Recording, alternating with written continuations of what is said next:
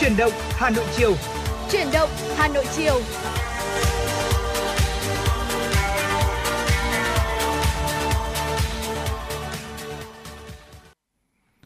Mến chào quý vị, quý vị đang đến với chuyển động Hà Nội chiều trên tần sóng quen thuộc của FM 96 ngày hôm nay. Đồng hành cùng với quý vị là Thu Minh và Bảo Nhật. Chúng tôi đã sẵn sàng tại phòng thu của Đài Phát thanh và Truyền hình Hà Nội để có thể cung cấp đến cho quý vị thật nhiều những thông tin liên quan đến thủ đô. Bên cạnh đó thì có cả những thông tin đặc biệt khác nữa mà quý vị cũng sẽ rất quan tâm. Và ngày hôm nay, hy vọng với sự đồng hành của chúng tôi cũng sẽ có thể mang lại cho quý vị thật nhiều những phút giây thư giãn và đặc biệt là những thông tin hữu ích đến cho tất cả quý vị. À, Thu Minh mến chào quý vị thính giả. Chúng ta đang cùng quay trở lại với chương trình chuyển động Hà Nội chiều ngày hôm nay. Và như anh Bảo Nhật như anh Bảo Nhật cũng đã đề cập tới thì trong các chương trình chuyển động Hà Nội à, không chỉ trong khung giờ chiều mà trong cả khung giờ sáng cũng như là khung giờ trưa, cả ba khung giờ trong ngày, chúng tôi sẽ liên tục cập nhật những tin tức mới nhất để gửi tới cho quý vị thính giả. Bên cạnh đó cũng sẽ là những giai điệu âm nhạc để quý vị chúng ta có thể thư giãn sau một ngày dài và cùng với đó là một vài những nội dung hữu ích khác mà chúng tôi đã chuẩn bị để gửi tới cho quý vị. À, nếu như quý vị mong muốn được chia sẻ, được tặng những món quà âm nhạc tới người thân bạn bè thì uh, chuyển động Hà Nội chiều của chúng tôi uh, rất vui khi được trở thành cầu nối. À, và quý vị thính giả thân mến, đường dây nóng của chương trình là 024 3773 6688 hoặc quý vị có thể tương tác với chúng tôi thông qua trang fanpage FM96 Thời sự Hà Nội quý vị nhé. Thưa quý vị, trong những khoảng thời gian gần đây thì à, chúng ta cũng có thể cảm nhận được cái nét trời mùa thu đang hiện diện ở khắp mọi xung quanh chúng ta hay cảm giác dễ chịu nhẹ nhàng không còn quá nắng gắt như thời điểm mùa hè nhưng cũng không quá lạnh để khiến cho chúng ta cảm thấy là uh, bức bối khó chịu giống như là mùa đông. Dạ. Khoảng thời tiết mùa thu có lẽ sẽ là một trong những khoảng thời tiết mà được ưa chuộng nhất trong bốn mùa trong năm. Nhưng tuy nhiên trong khoảng thời gian gần đây thì quý vị cũng có thể thấy là uh, cái nền nhiệt độ chênh lệch giữa ngày và đêm tương đối lớn đến tận khoảng 10 độ C và cái thời giai đoạn chuyển mùa như thế này cũng là một trong những cái phần mà khiến cho những ai mà gặp những vấn đề liên quan đến tình hình về hô hấp cũng sẽ có cảm thấy là hơi khó chịu và sức khỏe cũng sẽ bị ảnh hưởng. Và trong ngày hôm nay thì chúng tôi cũng sẽ có một chuyên mục nhỏ để giúp cho quý vị có một số những cái phương pháp để mình cải thiện sức khỏe, đặc biệt là trong thời điểm giao mùa như thế này. Nhưng khi, trước khi đến với những điều đặc biệt đó thì ngày hôm nay chúng tôi xin mời quý vị chúng ta sẽ cùng thư giãn với những giai điệu âm nhạc trước khi cùng đến với những thông tin hấp dẫn của chúng tôi trong ngày hôm nay cùng đến với giọng ca của Lệ Quyên qua ca khúc Hãy trả lời em.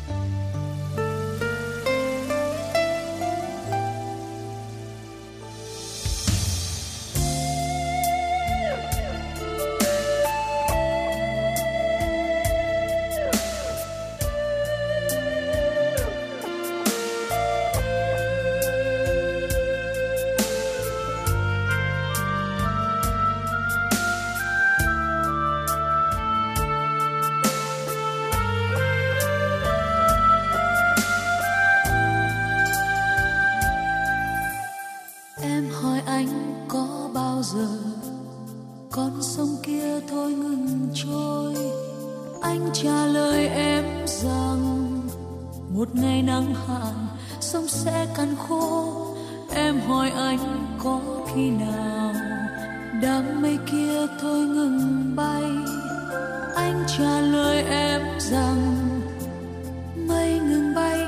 khi mưa đến bất chợt. Em hỏi anh có bao giờ anh thôi không còn yêu em? Anh trả lời em cuộc tình chúng mình không bao giờ tan. Em hỏi anh đến khi nào? Anh đi chung đường người ta. Anh cười với em rằng tình yêu đôi ta mãi chung một đường.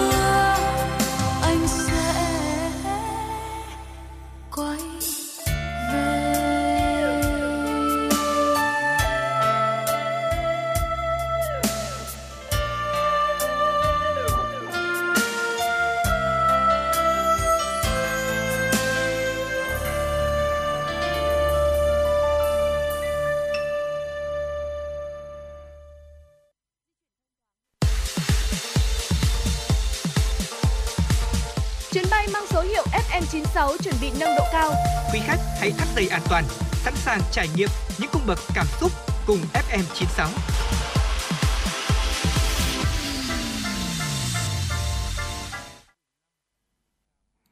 Vâng thưa quý vị quay trở lại với uh, Hà Nội chiều của chúng tôi ngày hôm nay sẽ là những thông tin đáng chú ý mà chúng tôi sẽ mang tới cho tất cả quý vị.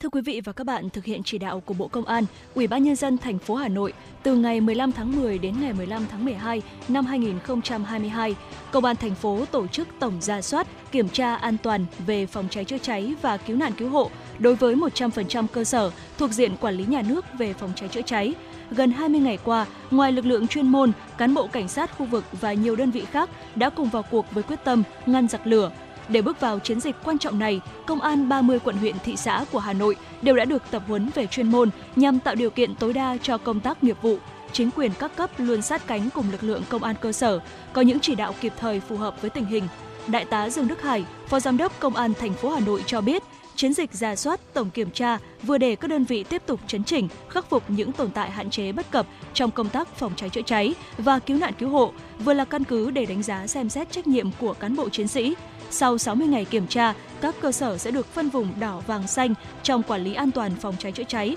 và cứu nạn cứu hộ nhằm ngăn chặn đẩy lùi, tiến tới chấm dứt xảy ra cháy gây hậu quả đặc biệt nghiêm trọng, làm chết người do nguyên nhân chủ quan. Công an thành phố Hà Nội lưu ý để có kết quả cao trong cao điểm 60 ngày đêm kiểm tra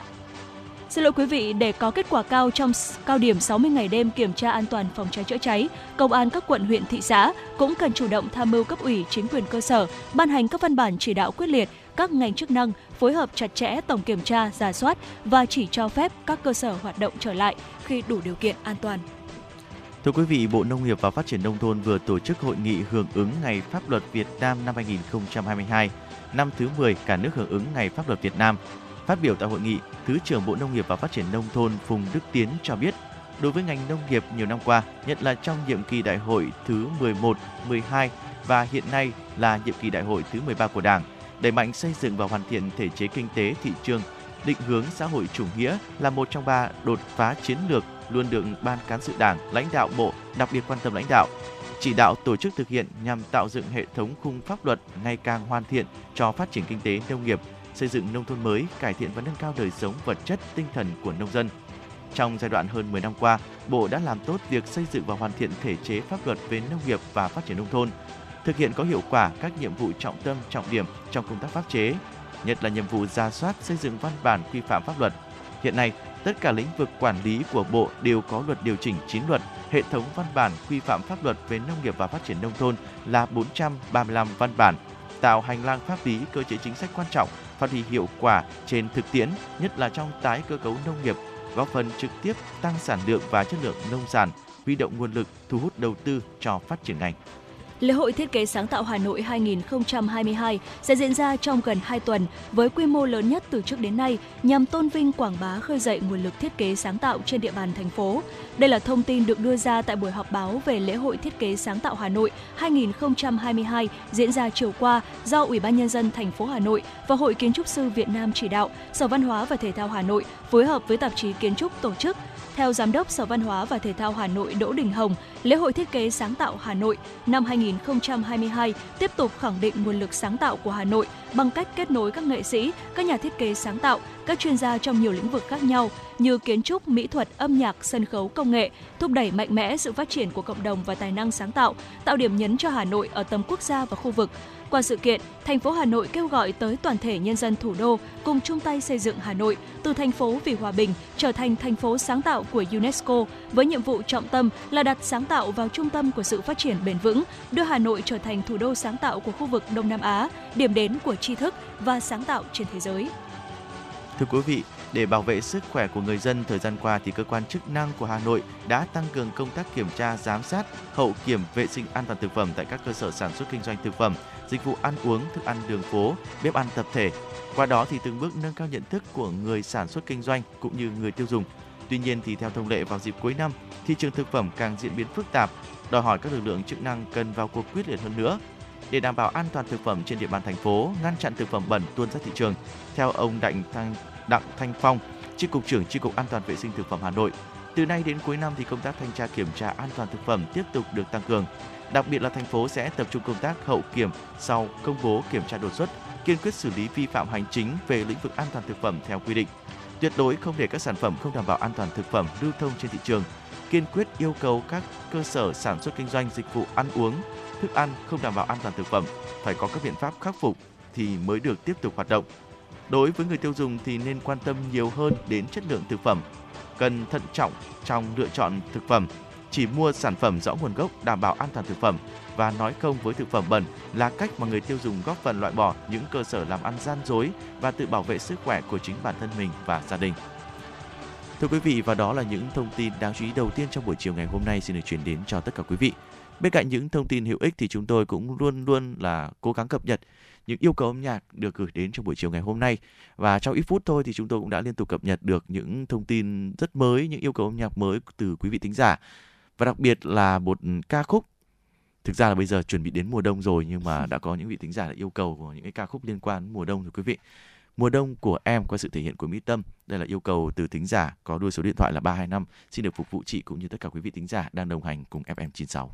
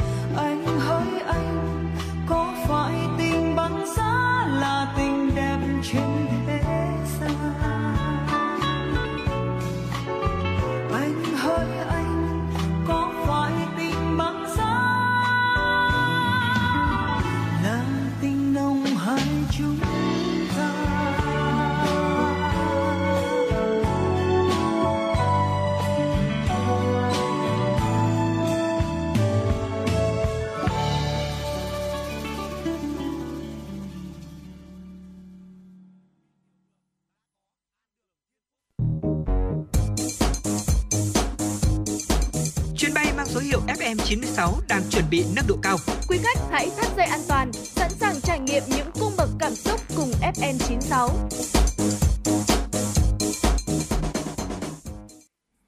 Và thưa quý vị, sau những giai điệu du dương vừa rồi thì chúng ta sẽ cùng đến với những thông tin đáng chú ý mà chúng tôi cũng vừa cập nhật được từ ờ, thư ký của chương trình.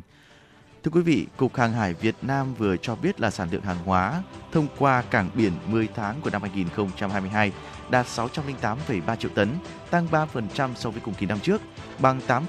8,84% so với kế hoạch của năm là 725,3 triệu tấn. Trong đó thì lượng hàng xuất nhập khẩu có xu hướng giảm nhẹ so với cùng kỳ. Hàng nội địa có xu hướng tăng, đạt 284,6 triệu tấn, tăng khoảng 4%. Tuy nhiên thì thời gian tới thị trường vận tải biển dự báo còn có nhiều biến động. Do đó mà các chỉ số và sản lượng cũng có thể sẽ có những điều chỉnh và rất có thể sẽ tăng tốc trong những tháng cuối năm. Theo ghi nhận tại các công ty lữ hành cho biết, đến thời điểm này các tour du lịch nước ngoài đang được rất nhiều khách du lịch quan tâm, đặc biệt trong đó phải nói đến các tour đi Hàn Quốc, Nhật Bản và Đài Loan Trung Quốc. Hiện tại nhiều công ty đã bán kín chỗ đến hết tháng 12 năm 2022. Dự kiến trong 3 tháng cuối năm 2022, lượng khách du lịch nước ngoài tăng 15 đến 30%, nhất là dịp Tết Dương lịch 2023 và Tết Nguyên đán Quý Mão sắp tới. Nguyên nhân bên cạnh chính sách visa thông thoáng thì một số nước có mức giá tour tốt cũng là yếu tố giúp tour du lịch nước ngoài nóng lên từng ngày. Thanh tra Sở Giao thông Vận tải Hà Nội vừa báo cáo kết quả kiểm tra xử lý thi công công trình đào hè, đào đường, hoàn trả mặt bằng mặt đường trên địa bàn thành phố.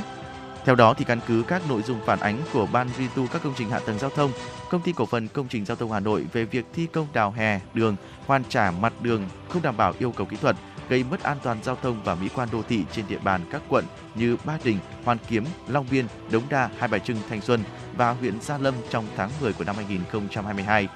Thanh tra Sở Giao thông Vận tải Hà Nội đã kiểm tra, lập biên bản xử lý vi phạm hành chính 12 trường hợp, phạt tiền 74,5 triệu đồng.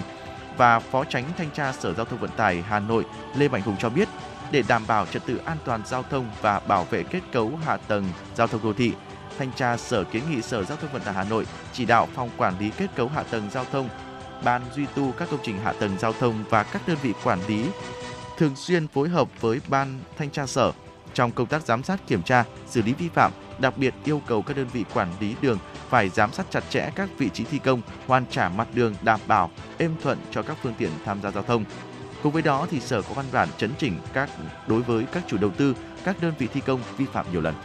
Ngày 9 tháng 11, Công an quận Nam Từ Liêm, Hà Nội đã ra quyết định xử phạt tài xế ô tô biển kiểm soát 30H75XXX về hành vi điều khiển xe đi vào đường có biển báo hiệu nội dung cấm. Trước đó, trang Facebook Công an thành phố Hà Nội nhận được clip phản ánh của người dân về việc xe ô tô biển kiểm soát 30H75XXX đi vào đường Đình Thôn, chiều có biển cấm ô tô. Ngay sau khi nhận được thông tin, đội cảnh sát giao thông trật tự công an quận Nam Từ Liêm đã mời lái xe vi phạm đến trụ sở để làm rõ vụ việc. Tại cơ quan công an, lái xe là chị VA ở Hà Nội đã thừa nhận hành vi vi phạm như clip phản ánh. Công an quận Nam Từ Liêm đã lập biên bản vi phạm hành chính và ra quyết định xử phạt đối với lái xe về hành vi điều khiển xe ô tô đi vào đường có biển báo hiệu có nội dung cấm đi vào đối với loại phương tiện đang điều khiển. Tổng mức phạt đối với lái xe là 2,5 triệu đồng và tước giấy phép lái xe 2 tháng.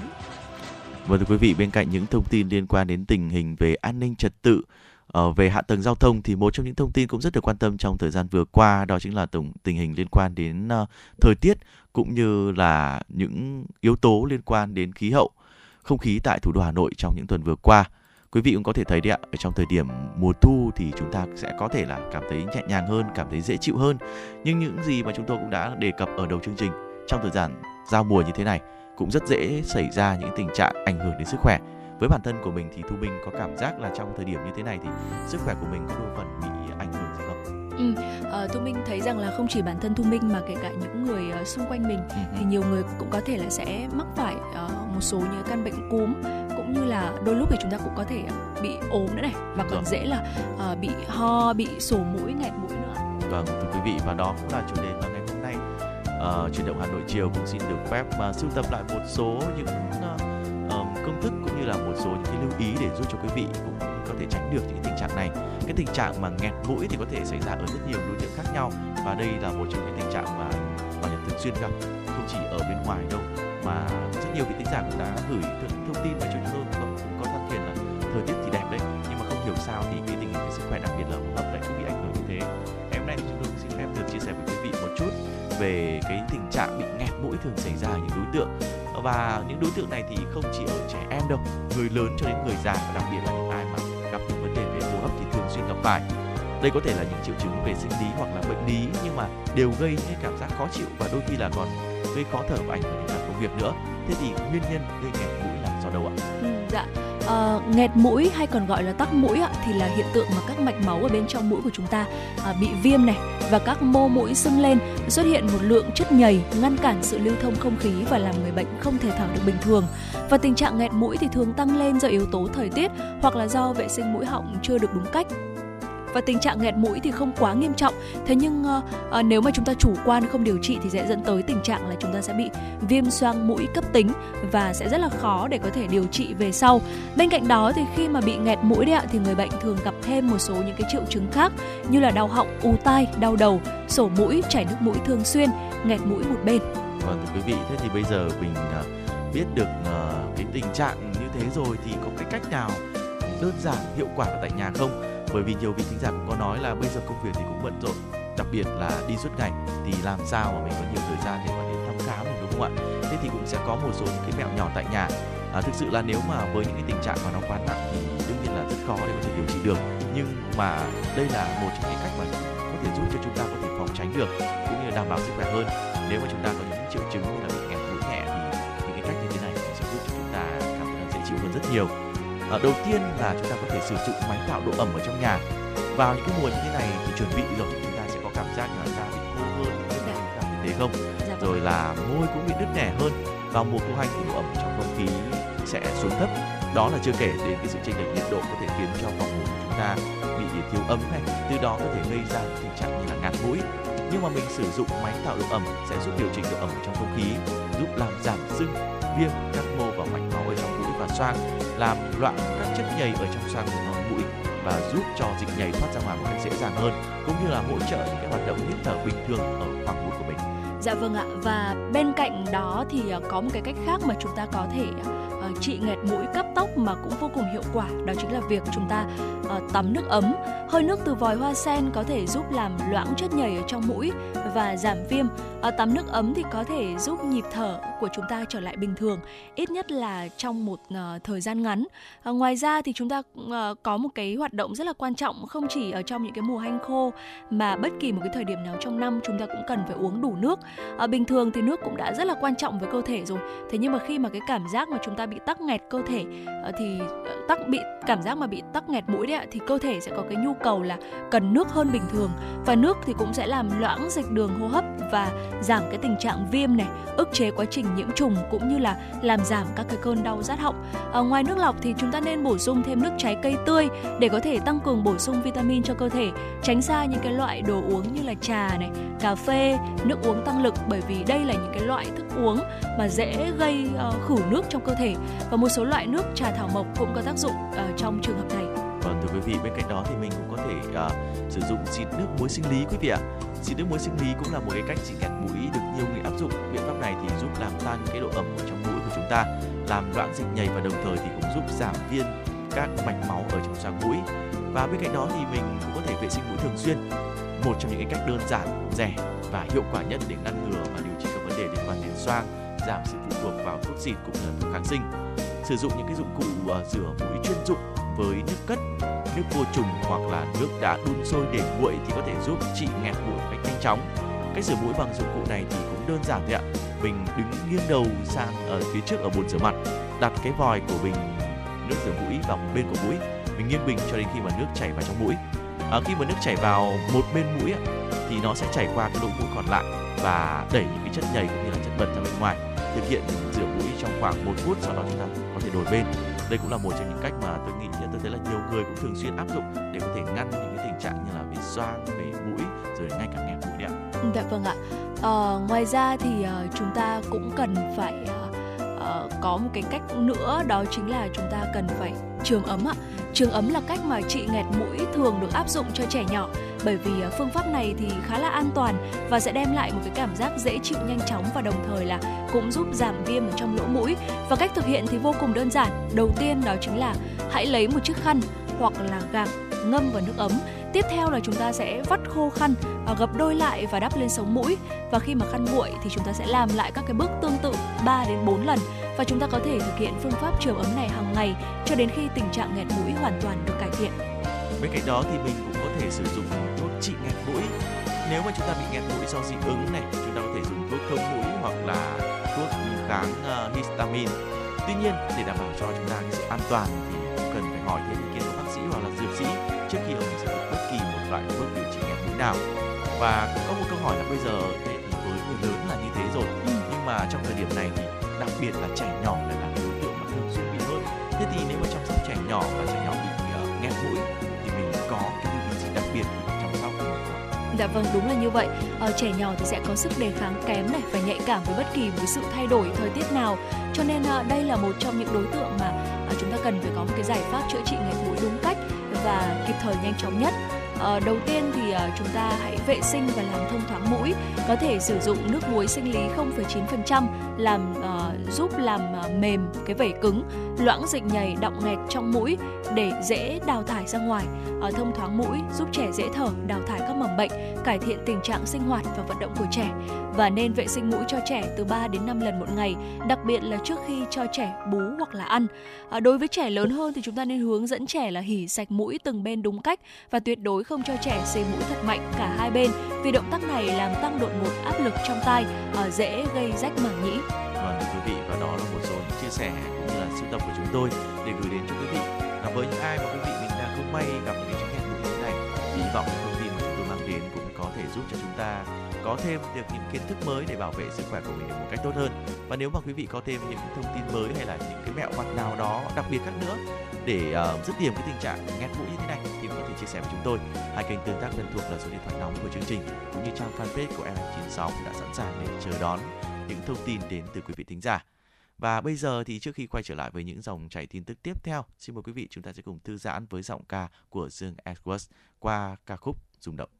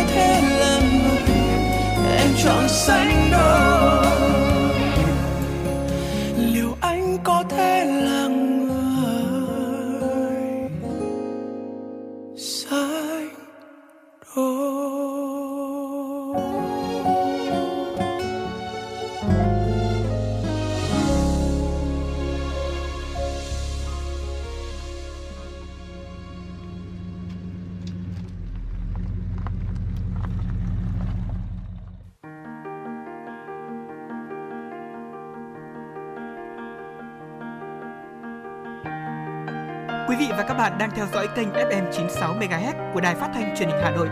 Hãy giữ sóng và tương tác với chúng tôi theo số điện thoại 024 3773 6688. FM 96 đồng hành trên mọi nẻo đường.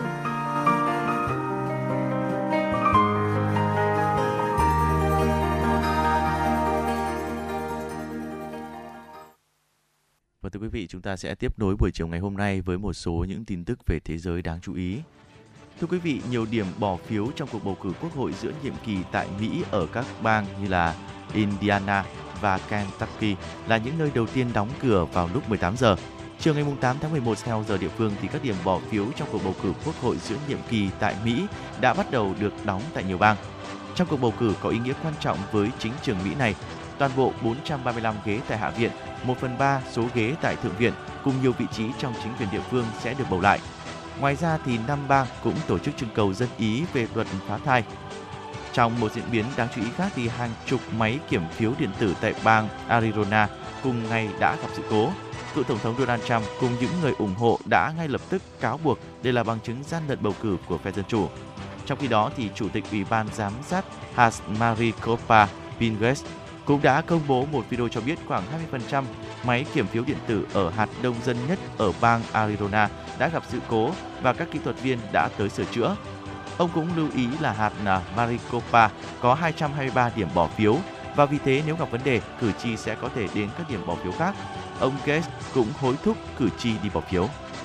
Bộ Tài chính Nhật Bản cho biết việc tiêm vaccine ngừa COVID-19 miễn phí đã tạo ra gánh nặng tài chính khổng lồ cho chính quyền trung ương và thời gian tới sẽ cần tới sự chia sẻ của người dân. Bộ Tài chính Nhật Bản mới đây đã triệu tập một cuộc họp tiểu ban và yêu cầu Ủy ban các chuyên gia bắt đầu thảo luận về khả năng chấm dứt miễn phí việc tiêm vaccine ngừa COVID-19, giống như vaccine ngừa cúm mùa và các bệnh truyền nhiễm khác. Theo bộ trên, việc tiêm vaccine ngừa COVID-19 miễn phí đã tạo ra gánh nặng tài chính khổng lồ cho chính quyền trung ương và thời gian tới sẽ cần tới sự chia sẻ của người dân trong chương trình tiêm chủng thời gian tới. Phát biểu tại cuộc họp báo, tránh văn phòng nội các Nhật Bản Hirokazu Matsuno nói rằng việc chấm dứt tiêm miễn phí vaccine ngừa COVID-19 sẽ cần được xem xét trong tương lai và việc này không đi ngược lại chương trình tiêm chủng hiện nay của chính phủ. Theo Bộ Tài chính, các bộ kit xét nghiệm kháng nguyên COVID-19 mà chính phủ mua để phân phối miễn phí nên do khu vực tư nhân cung cấp.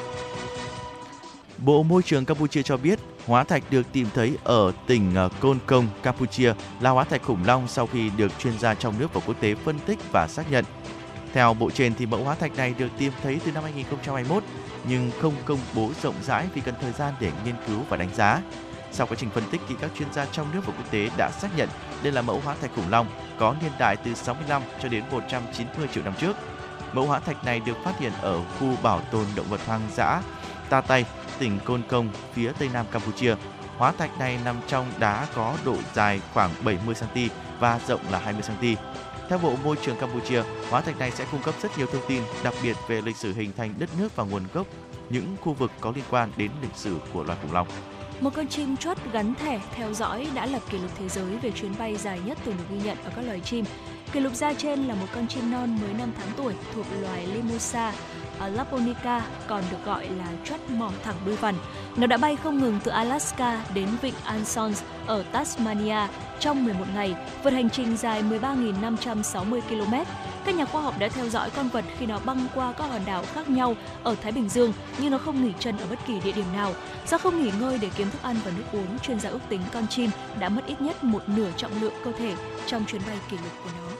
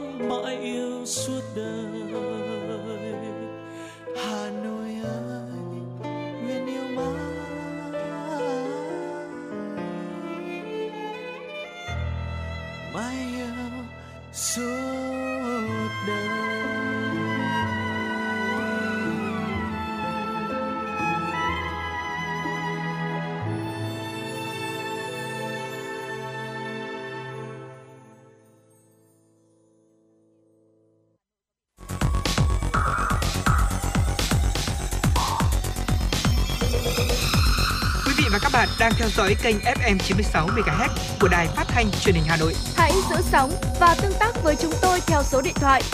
024 3773 6688. FM 96 đồng hành trên mọi nẻo đường. đường.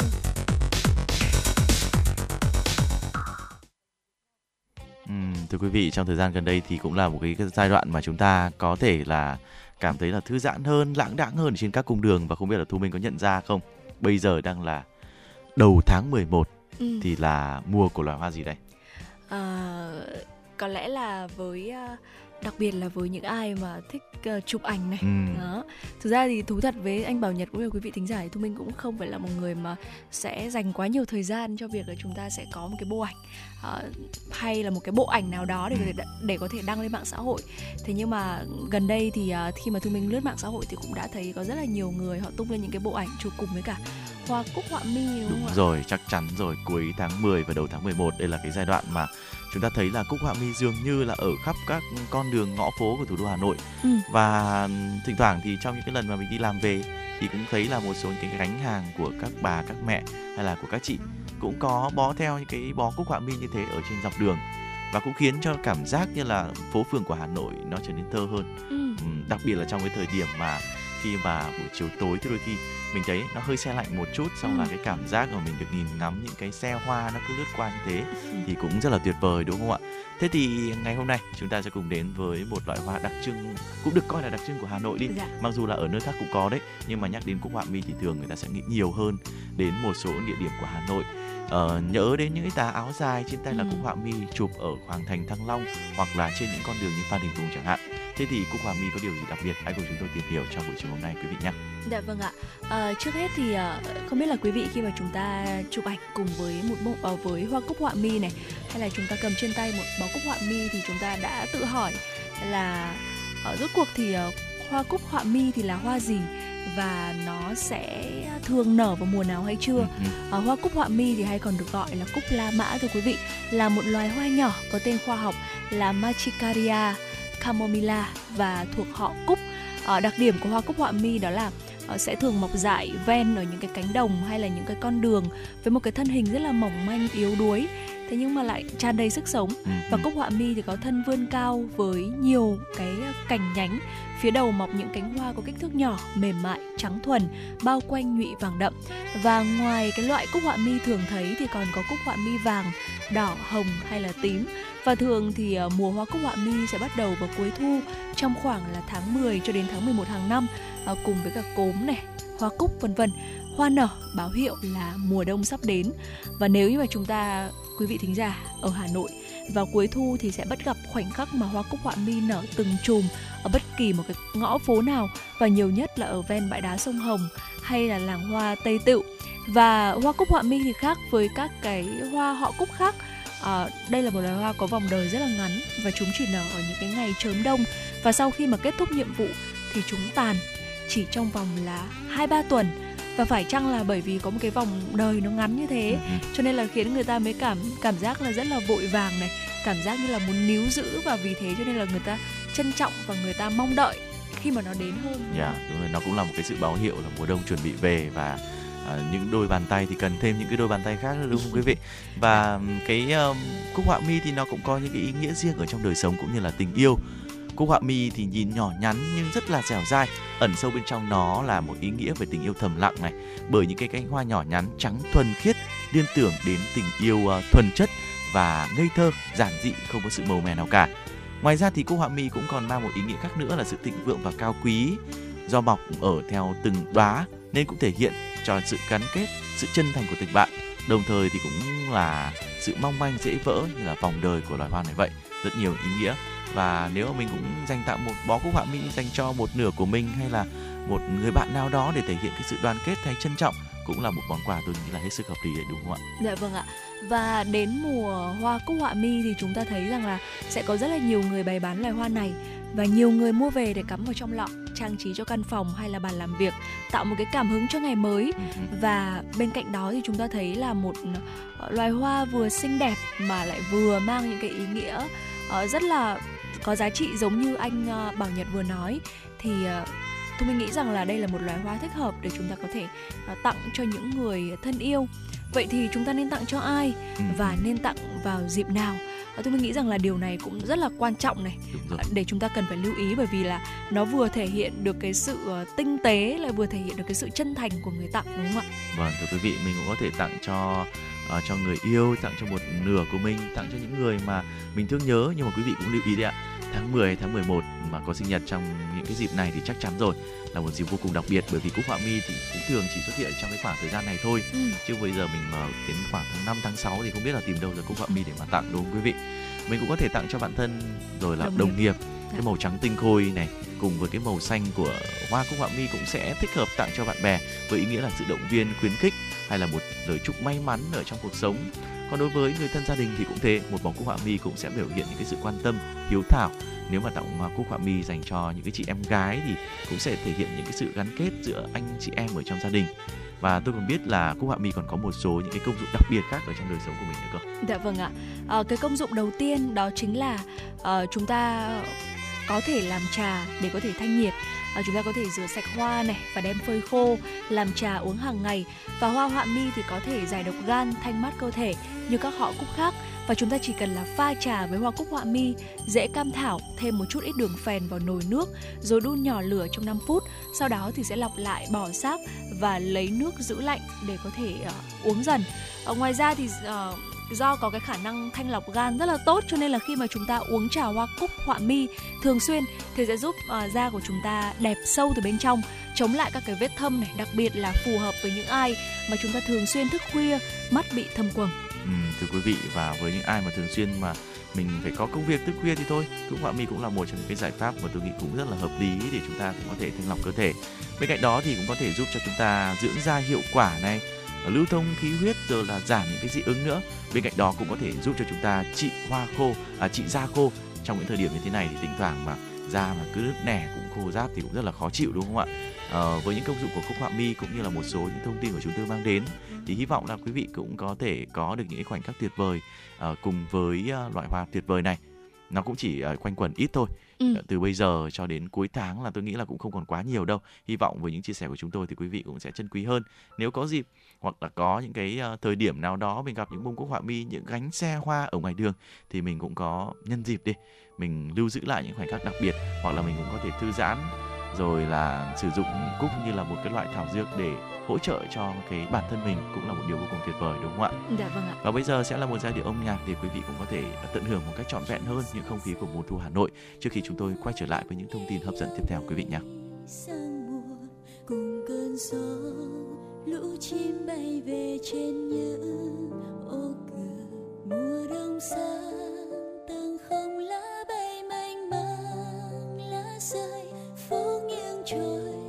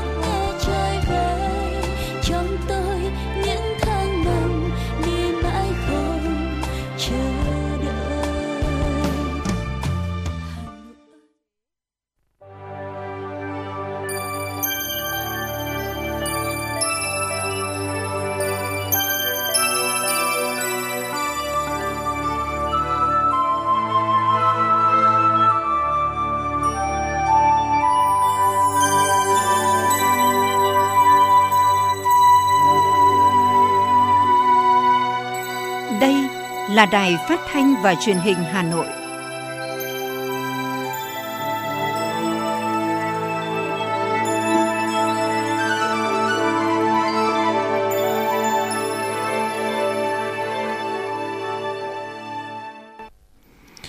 Quý vị và các bạn đang theo dõi chương trình Truyền động Hà Nội chiều đang được phát trực tiếp trên tần số FM 96 MHz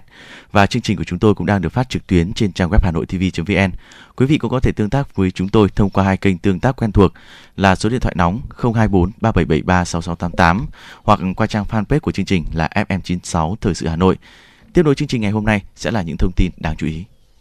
Thưa quý vị và các bạn, từ đầu năm 2022 đến nay, Hội đồng Nhân dân thành phố Hà Nội đã thực hiện hơn 10 cuộc giám sát, khảo sát. Hoạt động này được triển khai có trọng tâm trọng điểm, tập trung vào những vấn đề dân sinh, từ đó tạo chuyển biến tích cực trong đời sống kinh tế xã hội. Điểm mới của năm 2022 là Hội đồng Nhân dân thành phố Hà Nội và đoàn đại biểu Quốc hội thành phố Hà Nội đã chủ động phối hợp trong hoạt động giám sát. Với những cuộc giám sát quan trọng, Hội đồng Nhân dân thành phố Hà Nội đã mời đại biểu Quốc hội ứng cử trên địa bàn tham dự qua đó vừa phát huy được trí tuệ của đại biểu, vừa cung cấp thông tin, tạo tiếng nói thống nhất, hiệu quả trên diễn đàn dân cử, đồng thời nâng cao quy mô chất lượng hiệu quả hoạt động giám sát. Từ nay đến cuối năm 2022, Hội đồng Nhân dân thành phố tiếp tục thực hiện giám sát theo kế hoạch và lựa chọn các vấn đề dân sinh để khảo sát, giám sát, đáp ứng yêu cầu thực tiễn. Các báo cáo kết quả giám sát khảo sát sẽ được công bố công khai, gửi tới Ủy ban Nhân dân thành phố và các đơn vị là đối tượng giám sát để nghiên cứu, tiếp thu và triển khai thực hiện, đồng thời được được đăng trên trang thông tin điện tử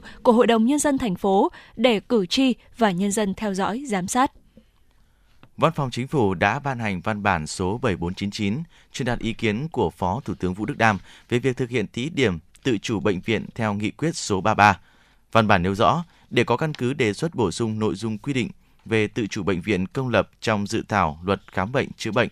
yêu cầu Bộ Y tế chủ trì phối hợp với các bộ, ngành, cơ quan liên quan tổng kết đánh giá đầy đủ toàn diện việc thực hiện nghị quyết số 33 về thí điểm tự chủ tại 4 bệnh viện thuộc Bộ Y tế. Đồng thời, Bộ Y tế làm rõ bài học kinh nghiệm, chỉ rõ tồn tại, hạn chế, vướng mắc cần phải khắc phục, điều chỉnh, nguyên nhân trách nhiệm của các tổ chức, cá nhân đối với các tồn tại hạn chế và đề xuất kiến nghị cụ thể các cơ chế chính sách cần thiết, tục sửa đổi, bổ sung để hoàn thiện cơ chế tự chủ của các bệnh viện công lập.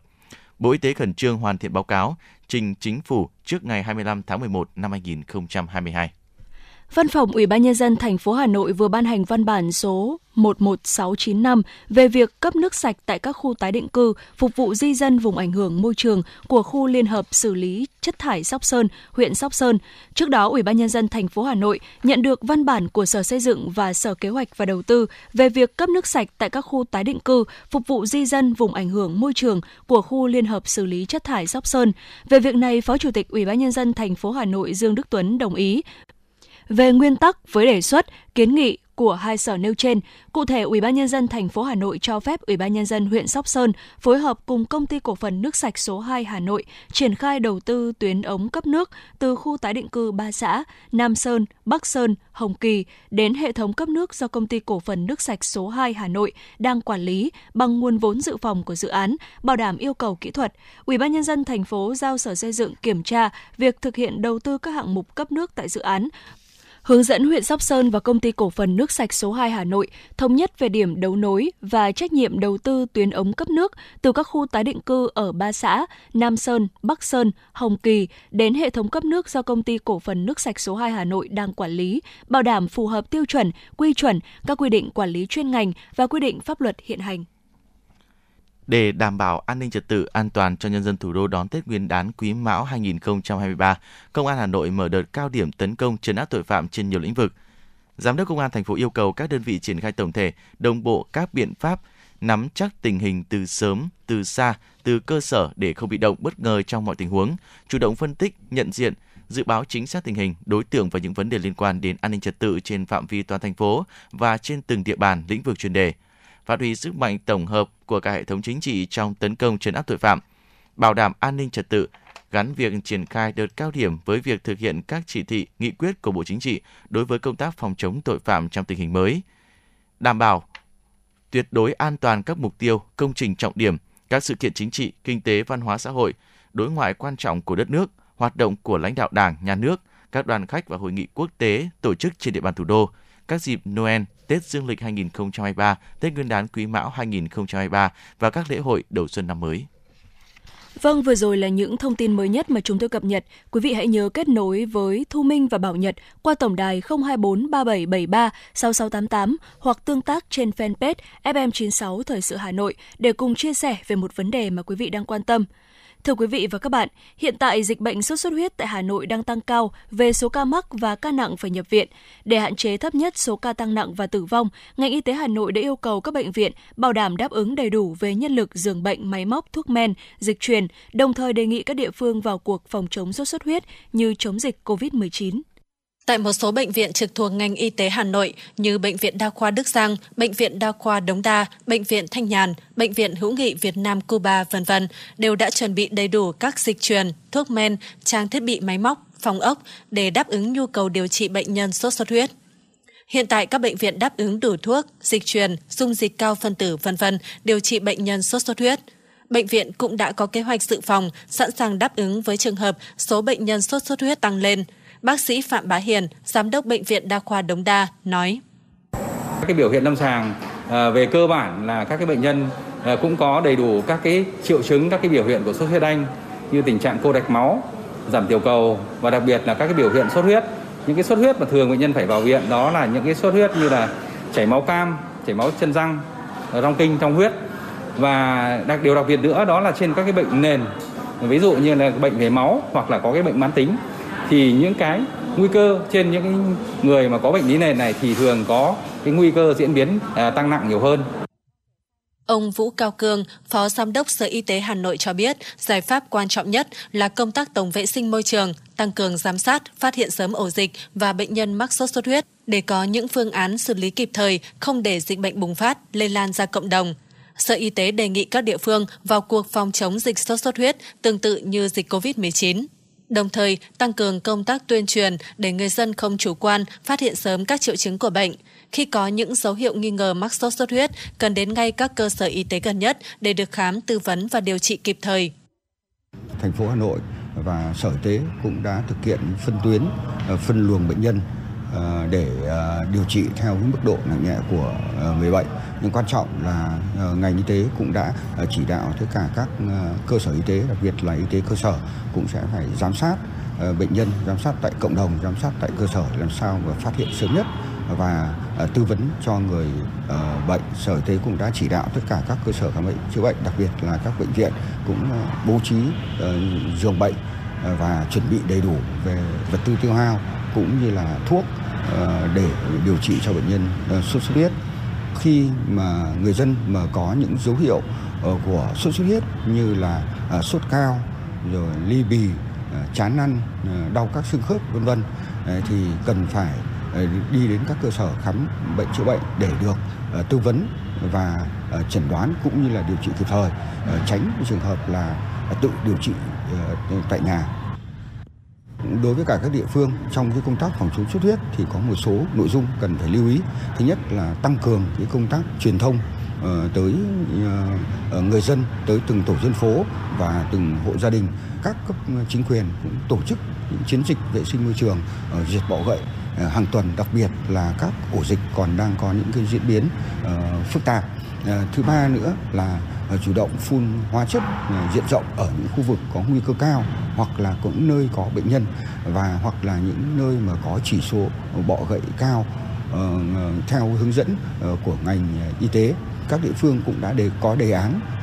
về phòng chống sốt xuất huyết. Vì vậy nên cũng giả soát đề án phòng chống xuất huyết của từng địa phương. Trong đó đặc biệt lưu ý tới cái việc củng cố tăng cường đội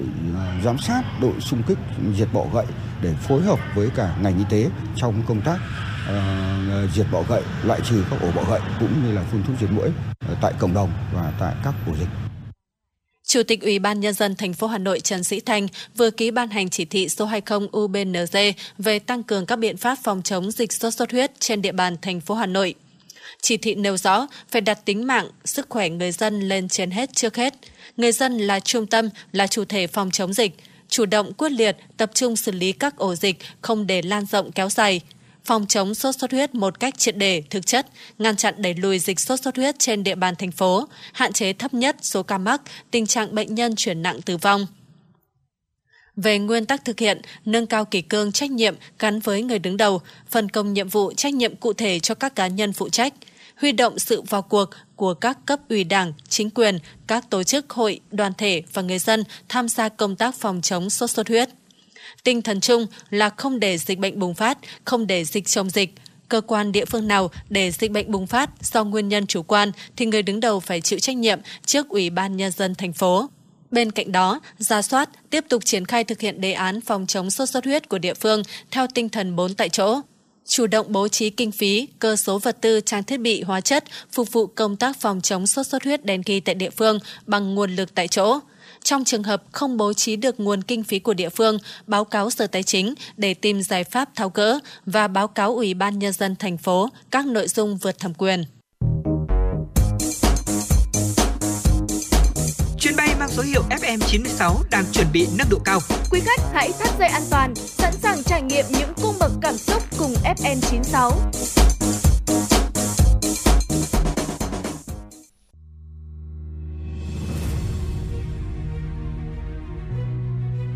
Để chủ động phòng chống dịch bệnh đậu mùa khỉ ở nước ta, Bộ Y tế khuyến cáo người dân chủ động thực hiện các biện pháp phòng bệnh sau.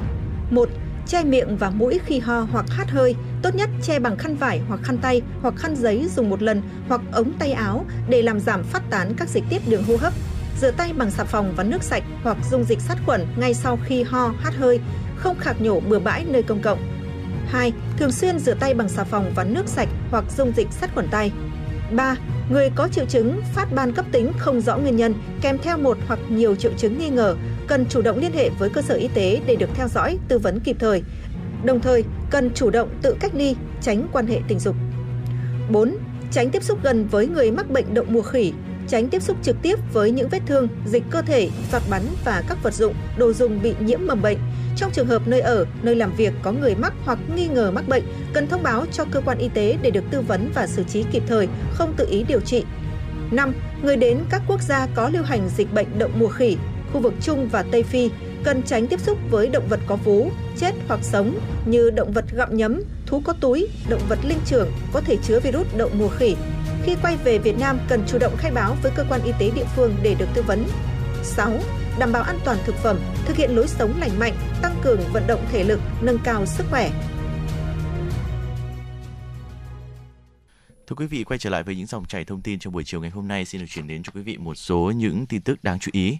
Bộ Kế hoạch và Đầu tư vừa có văn bản gửi Bộ Giao thông Vận tải về phương án nghiên cứu đầu tư tuyến đường sắt tốc độ cao trên trục Bắc Nam. Theo đó, Bộ Kế hoạch và Đầu tư đánh giá phương án 2 do Bộ Giao thông Vận tải đề xuất là xây dựng đường sắt đôi khổ 1.435 mm để vận tải hành khách và hàng hóa tốc độ khai thác tối đa là 180 đến 225 km/h, cơ bản phù hợp với giải tốc độ khai thác được đơn vị tư vấn thẩm tra báo cáo nghiên cứu tiền khả thi dự án đường sắt tốc độ cao trên trục Bắc Nam, kiến nghị và chỉ đạo của Ban cán sự Đảng Chính phủ. Về tổng mức đầu tư, Bộ Kế hoạch và Đầu tư đề nghị làm rõ cơ sở xác định và chuẩn xác lại cho phù hợp. Nguồn vốn đầu tư sẽ được huy động từ đất đấu giá tại các khu đô thị xung quanh nhà ga, vốn đầu tư công và vốn đầu tư tư nhân. Bộ Giao thông Vận tải vừa có văn bản gửi các tỉnh, thành phố đề nghị triển khai thực hiện đề án đảm bảo trật tự an toàn giao thông và xử lý dứt điểm lối đi tự mở qua đường sắt. Theo đó, Bộ Giao thông Vận tải đề nghị Ủy ban nhân dân các tỉnh, thành phố có đường sắt đi qua chỉ đạo, đôn đốc cơ quan chức năng của địa phương khẩn trương lập hồ sơ, trình cấp thẩm quyền phê duyệt dự án xây dựng đường gom, hàng rào ngăn cách dọc theo đường sắt để xóa bỏ các lối đi tự mở qua đường sắt, ưu tiên bố trí kinh phí từ nguồn ngân sách của địa phương để triển khai thực hiện xóa bỏ lối đi tự mở qua đường đường sắt theo kế hoạch lộ trình được phê duyệt. Bộ Giao thông Vận tải cũng đề nghị các tỉnh, thành phố báo cáo Thủ tướng Chính phủ, Bộ Tài chính ưu tiên bố trí nguồn kinh phí để triển khai thực hiện quyết định 358 nhằm xóa các lối đi tự mở qua đường sắt, đảm bảo tiến độ theo quy định. Cục Đường sắt Việt Nam, Tổng Công ty Đường sắt Việt Nam có trách nhiệm kiểm tra, giả soát, bổ sung đầy đủ biển cảnh báo, chú ý tàu hỏa, thu hẹp các lối đi tự mở qua đường sắt tại các điểm giao cắt giữa đường bộ và đường sắt. Theo Tổng Công ty Đường sắt Việt Nam, tính đến ngày 30 tháng 9 năm 2022 đã xóa bỏ được 418 lối đi tự mở, còn lại hơn 3.600 lối đi. Theo đánh giá của Bộ Giáo dục và Đào tạo về dự án giáo dục trung học cơ sở, khu vực khó khăn nhất giai đoạn 2, từ năm 2015 đến nay, dự án đã xây được hơn 1.100 phòng học và phòng bán trú cho học sinh, hơn 200 nhà công vụ cho giáo viên, 80 thư viện được trang bị đầy đủ bàn ghế thiết bị. Đáng chú ý là dự án đã xây dựng được 120 phòng học, bộ môn có đầy đủ các thiết bị vượt chỉ tiêu 20 phòng. Bên cạnh việc triển khai xây dựng cơ sở vật chất, đầu tư trang thiết bị phòng lớp, trường lớp, dự án còn biên soạn, in tài liệu giáo dục địa phương nhằm giúp học sinh được trang bị đầy đủ hơn về các kiến thức, kỹ năng cần thiết. Dự án nhằm nâng cao khả năng tiếp cận giáo dục trung học cơ sở của trẻ em dân tộc thiểu số, trẻ em gái, trẻ em diện gia đình khó khăn tại các vùng Trung Du và miền núi Bắc Bộ, Tây Nguyên, Bắc Trung Bộ, đồng bằng sông Cửu Long và Duyên Hải miền Trung, nơi thường xuyên bị bão lũ. Từ năm 2021 đến nay, ngành thông tin truyền thông đã ra gần 600 quyết định xử phạt vi phạm hành chính các cá nhân tổ chức có hành vi tung tin giả, tin sai sự thật với tổng số tiền hơn 6 tỷ đồng. Những đối tượng tung tin thất thiệt hiện gồm 3 nhóm. Thứ nhất là nhóm cố tình đăng tải thông tin tiêu cực, họ luôn tìm những điểm xấu hoặc bóp méo thông tin. Thứ hai là nhóm những người không có thông tin đầy đủ nhưng dựa vào hiểu biết hạn chế đã đưa ra những thông tin sai lệch. Thứ ba là nhóm không có thông tin nhưng muốn câu view, nói xấu nên sẵn sàng lan truyền những thông tin chưa kiểm chứng. Để khắc phục tình trạng tin giả, tin sai sự thật trên các nền tảng mạng xã hội, thời gian tới các cơ quan chức năng sẽ tiếp tục tăng cường phối hợp trong kiểm tra xác minh, điều tra và truy vết, tăng cường đổi mới công nghệ trong công tác giả quét, phân tích dữ liệu nhằm phát hiện kịp thời nguồn phát tán thông tin vi phạm để có biện pháp xử lý nghiêm minh các hành vi vi phạm.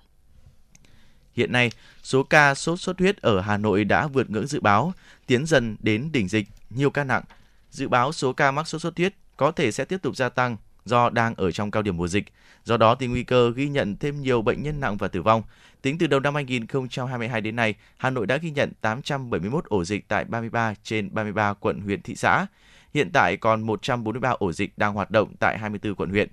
Theo dự báo của CDC Hà Nội, số ca mắc sốt xuất huyết có thể tiếp tục gia tăng trong thời gian tới bởi đang trong cao điểm mùa dịch. Do đó nguy cơ ghi nhận thêm nhiều bệnh nhân nặng và tử vong. Các chuyên gia y tế khuyến cáo trong quá trình điều trị bệnh sốt xuất huyết tại nhà, người chăm sóc bệnh nhân cần lưu ý các dấu hiệu bệnh chuyển nặng như sốt cao 39 đến 40 độ C, đột ngột liên tục, bệnh nhân có thể giảm hoặc hết sốt nhưng mệt đi bì hoặc bứt rứt, nôn ói nhiều, đau bụng nhiều, tay chân lạnh ẩm, chảy máu mũi, miệng hoặc xuất huyết âm đạo, không đi tiểu trên 6 giờ thì cần đưa đến cơ sở y tế để được điều trị kịp thời.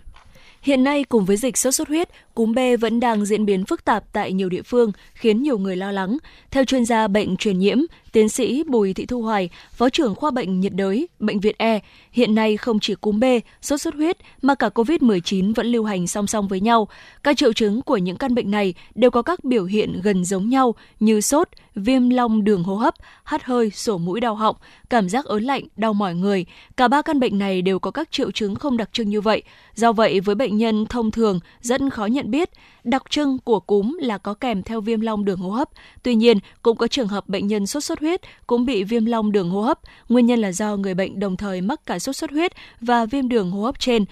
hoặc đồng thời mắc virus cúm. Do vậy, Tiến sĩ Bùi Thị Thu Hoài khuyến cáo người dân khi có các dấu hiệu sốt, đau mỏi người, viêm long đường hô hấp, ớn lạnh nên đi làm xét nghiệm cho chắc chắn. Việc dựa vào các triệu chứng nhiều khi không đặc hiệu. Một số bệnh nhân đợi 5 đến 6 ngày xem có phát ban để biết chính xác là sốt xuất huyết hay không thì sẽ chẩn đoán và điều trị muộn. Thưa quý vị và các bạn, thời gian gần đây liên tiếp xảy ra những vụ án mạng do mâu thuẫn tình cảm tình ái. Nhiều vụ án nghiêm trọng bắt nguồn từ chuyện ghen tuông, mâu thuẫn tình ái, gần đây khiến cho dư luận không khỏi lo lắng. Những vụ án mạng liên quan đến quan hệ tình cảm cá nhân với những hành vi, phương thức, thủ đoạn rất hung hãn, liều lĩnh, công khai, bất chấp pháp luật, gây hoang mang trong dư luận, để lại nhiều hậu quả nghiêm trọng đối với vấn đề trật tự an toàn xã hội. Những vụ án mạng liên tiếp xảy ra khiến cho chúng ta phải đặt ra câu hỏi – phải chăng đó là những hồi chuông cảnh báo sự khủng hoảng về các giá trị sống, phản ánh hiện tượng không bình thường về nhận thức, tâm lý, lối sống của một bộ phận giới trẻ? Các chuyên gia tâm lý cho rằng phần lớn tâm lý của thủ phạm chứa đựng sự ích kỷ. Nhiều đối tượng coi vợ, người yêu hoặc chồng của mình như vật sở hữu. Khi cuộc tình đứng trước nguy cơ tan vỡ hoặc do ghen tuông sau khi chia tay, người bạn tình của mình có người yêu mới thì lòng ghen trỗi dậy, đối tượng mượn danh tình yêu để trả thù, Thượng tá tiến sĩ Đào Trung Hiếu, chuyên gia tội phạm học Bộ Công an và Phó giáo sư tiến sĩ Trần Thu Hương, khoa tâm lý học Đại học Khoa học Xã hội và Nhân văn Đại học Quốc gia Hà Nội nêu ý kiến. Ừ, nhà Phật nói là cái tâm tham, đầu tiên là tâm tham, chứ không phải là yêu đương gì cả. Yêu là phải cho đi yêu là phải vì người khác. Nhưng đây chỉ giữ lại cho mình, coi bạn tình như một vật sở hữu của mình. Và khi vật sở hữu đứng trước khả năng bị mất đi thì có đối tượng giữ bằng mọi giá. Giữ bằng tất cả những cái thứ mà họ có. Thế và Ờ, đồng thời cái tâm tham nó kích động cái tâm sân là sự nóng giận nóng nảy. Và dưới cái sự chi phối của tâm si tức là sự ngu dốt Đấy. nên nhiều người đã tìm đến cái, cái hành vi bạo lực để giải quyết cái, cái bức xúc trong tâm lý của mình. Họ nhận thức rất là rõ trong cái câu chuyện là mình không được phép. Nó là một cái vùng cấm trong cái chuyện là có những cái hành vi nguy hiểm đối với cả sinh mạng của người khác hoặc đối với chính bản thân mình nữa. Nhưng mà họ không kiểm soát tốt về mặt cảm xúc của họ dẫn đến là cái hành vi của họ là một cái hành vi nguy cơ lớn. Để giảm thiểu những vụ án đau lòng, các nhà tâm lý cho rằng cần phải tuyên truyền phổ biến giáo dục pháp luật để nâng cao nhận thức, ý thức chấp hành pháp luật, kịp thời phát hiện ngăn chặn những hành vi nóng nảy, mất bình tĩnh, sử dụng hung khí để giải quyết mâu thuẫn. Và hơn hết, mỗi người cần phải biết kiểm soát cảm xúc của mình. Thượng tá Đào Trung Hiếu, chuyên gia tội phạm học Bộ Công an và Phó giáo sư tiến sĩ Trần Thu Hương, khoa tâm lý học, trường Đại học Khoa học Xã hội và Nhân văn Đại học Quốc gia Hà Nội nói. Trong người nó bốc lên rồi, thì tốt nhất là hãy dừng tiếp xúc với đối tượng mà đang gây ra sự ức chế của mình ta chuyển cái thân của ta sang làm một cái việc khác, sang một hoạt động khác, cách thoát ly khỏi cái đối tượng gây ức chế đấy chẳng như chúng ta đi rửa mặt, đi tắm đi chạy bộ đi làm cái gì đó, thì lập tức chúng ta sẽ, cái cơn giận nó sẽ lắng xuống. Luôn luôn nó sẽ có một cái sự xung đột, một cái sự mâu thuẫn rất là nhiều về góc độ là cảm xúc. Và họ, và điều đấy nó thể hiện giới trẻ đang đang dần mất định hướng rất là nhiều ở góc độ là kiểm soát về mặt cảm xúc cũng như là mất định hướng về mặt hành vi nữa. Và do đó thì họ rơi vào cái tình trạng là không có giới hạn mất đi những cái ranh giới mất đi những cái nguyên tắc. Và vì thế ờ, nó tạo ra những cái không gian những cái thời gian để cho những cái hành vi nguy cơ là lấn sân vào. Để hạn chế những vụ việc đáng tiếc xảy ra như thời gian vừa qua, các chuyên gia cho rằng giới trẻ cần hướng đến yêu và sống tích cực hơn. Mỗi người cần phải học cách tự điều chỉnh cảm xúc, hành vi của mình để vượt qua những áp lực tình yêu là sự cho đi, chỉ mang lại điều thiện, sự tốt lành, chứ không dung chứa cái ác, cái xấu. Hành vi gây thương tích cho người khác, cướp đi sinh mạng của người khác, làm tổn hại chính bản thân mình, hay bất cứ vì lý do gì cũng sẽ bị pháp luật trừng trị nghiêm minh.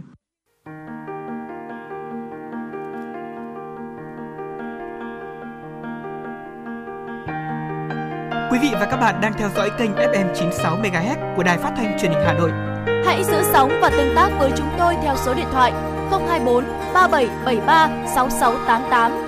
FM 96 đồng hành trên mọi nẻo đường. đường.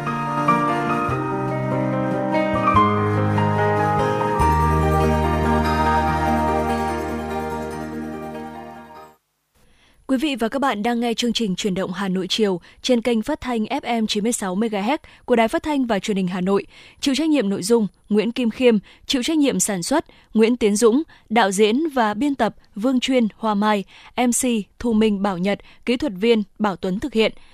Trước khi đến với các nội dung tiếp theo của chương trình, mời quý vị cùng thư giãn với một giai điệu âm nhạc.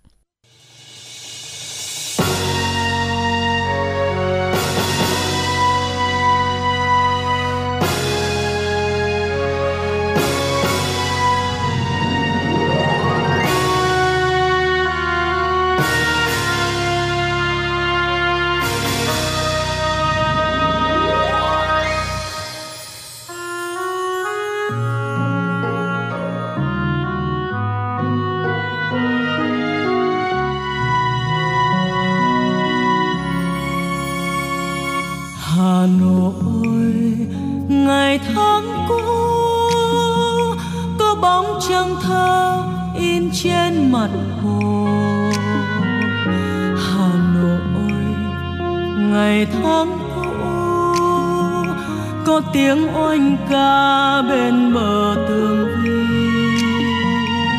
Hà nội, ngày tháng cũ, có dáng em tôi, áo trắng nghiêng nghiêng đường chiều. Tiếng guốc lưa thưa lao sao của trên vỉa hè. Mùa thu, nghe gió heo may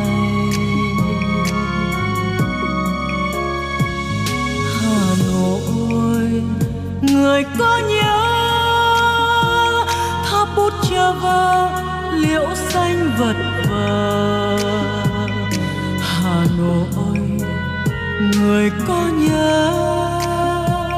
hương lan vương vương bên hồ thuyền qua Hà Nội, người có nhớ, chiếc áo xanh lam trắng trưng vương, tây sơn em tan trường về. Đường qua nẻo phố hẹn hò. Ai ra đi mà không nhớ về chẳng thì ngày ấy ta bên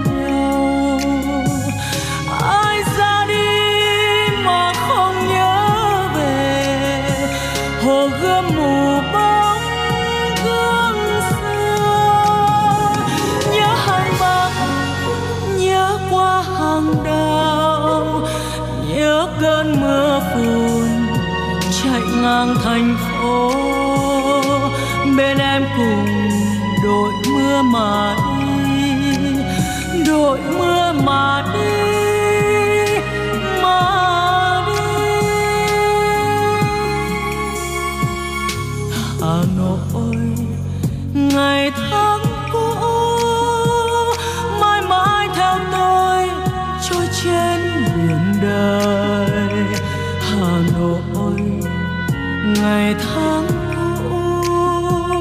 như mây như mưa trong cuộc tình tôi. Hà nội còn sống mãi, chiếc áo xanh lam, áo trắng nghiêng nghiêng mặt hồ.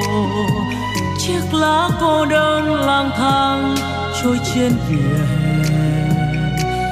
Dù đường xưa vắng ai chờ?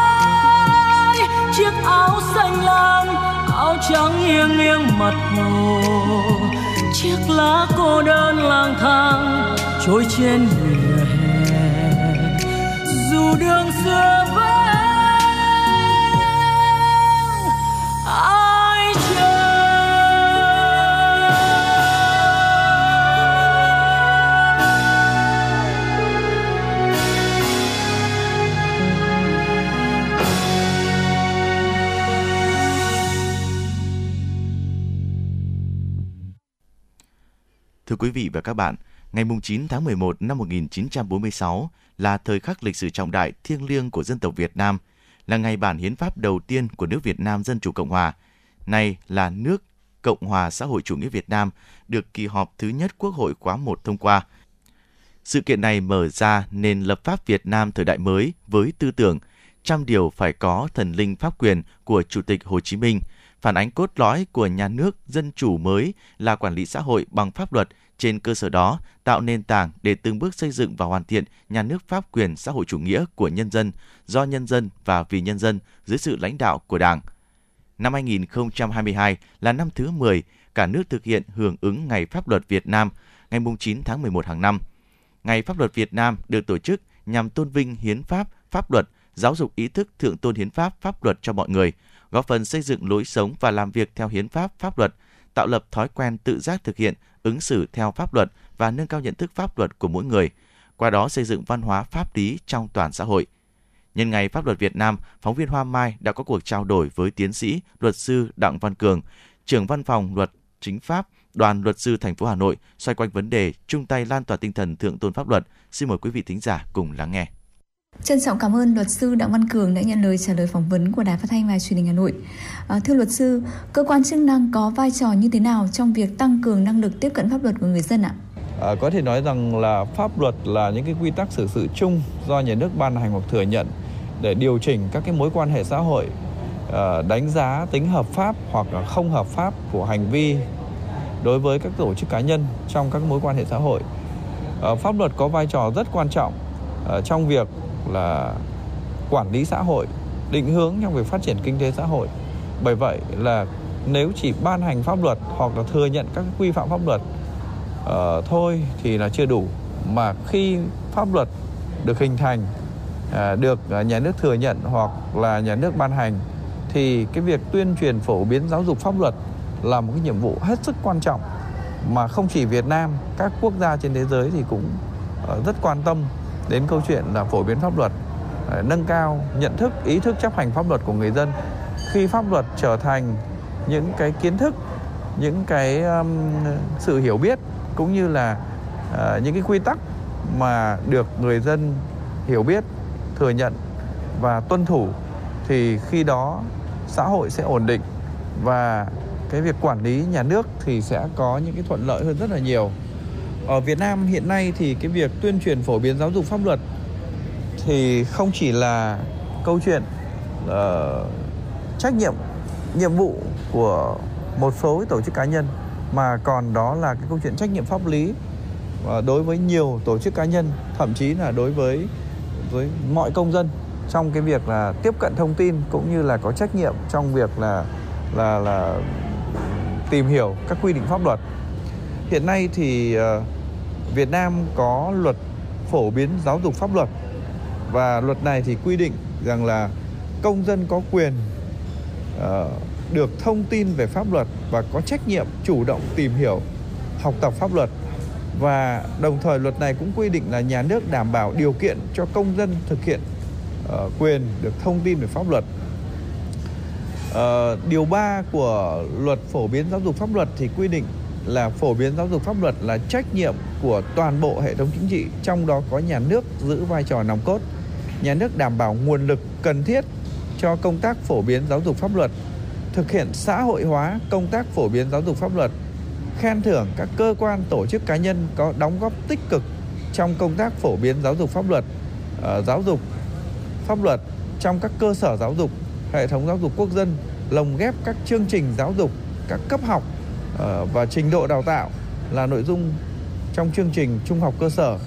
ờ, phổ thông trung học, giáo dục nghề nghiệp và giáo dục ờ, đại học. Và nhà nước chủ trương là xã hội hóa công tác phổ biến giáo dục pháp luật rồi là quy định về các cái nguyên tắc trong việc phổ biến giáo dục pháp luật. Ví dụ như là nguyên tắc chính xác đầy đủ rõ ràng dễ hiểu thiết thực. Và những nguyên tắc như là kịp thời thường xuyên có trọng tâm trọng điểm đa dạng hóa hình thức phổ biến giáo dục pháp luật, phù hợp với nhu cầu lứa tuổi, độ tuổi và được phổ biến giáo dục pháp luật. Đồng thời và giáo dục truyền thống, phong tục, tập quán tốt đẹp của dân tộc ờ, gắn dạo gắn việc thi hành pháp luật, thực hiện nhiệm vụ phát triển kinh tế xã hội, đảm bảo quốc phòng an ninh của đất nước, của địa phương và đời sống hàng ngày của người dân, phối hợp chặt chẽ giữa các cơ quan tổ chức, gia đình và xã hội. Thì như vậy có thể thấy rằng là uh, luật phổ biến giáo dục pháp luật thì quy định là trách nhiệm uh, nhận thức pháp luật tìm hiểu pháp luật học tập pháp luật là trách nhiệm của toàn dân. Và cái việc mà phổ biến giáo dục để người dân được tiếp cận pháp luật thì đó là trách nhiệm chính là của nhà, của toàn bộ hệ thống chính trị của nhà nước. Ở trong đó thì các cái cơ quan chức năng ví dụ như là hệ thống các cơ quan tư pháp hoặc là hệ thống các cơ quan hành chính rồi là các cái đơn vị tổ chức sự nghiệp à, đặc biệt là các cơ sở giáo dục, thì đó là những cái cơ quan tổ chức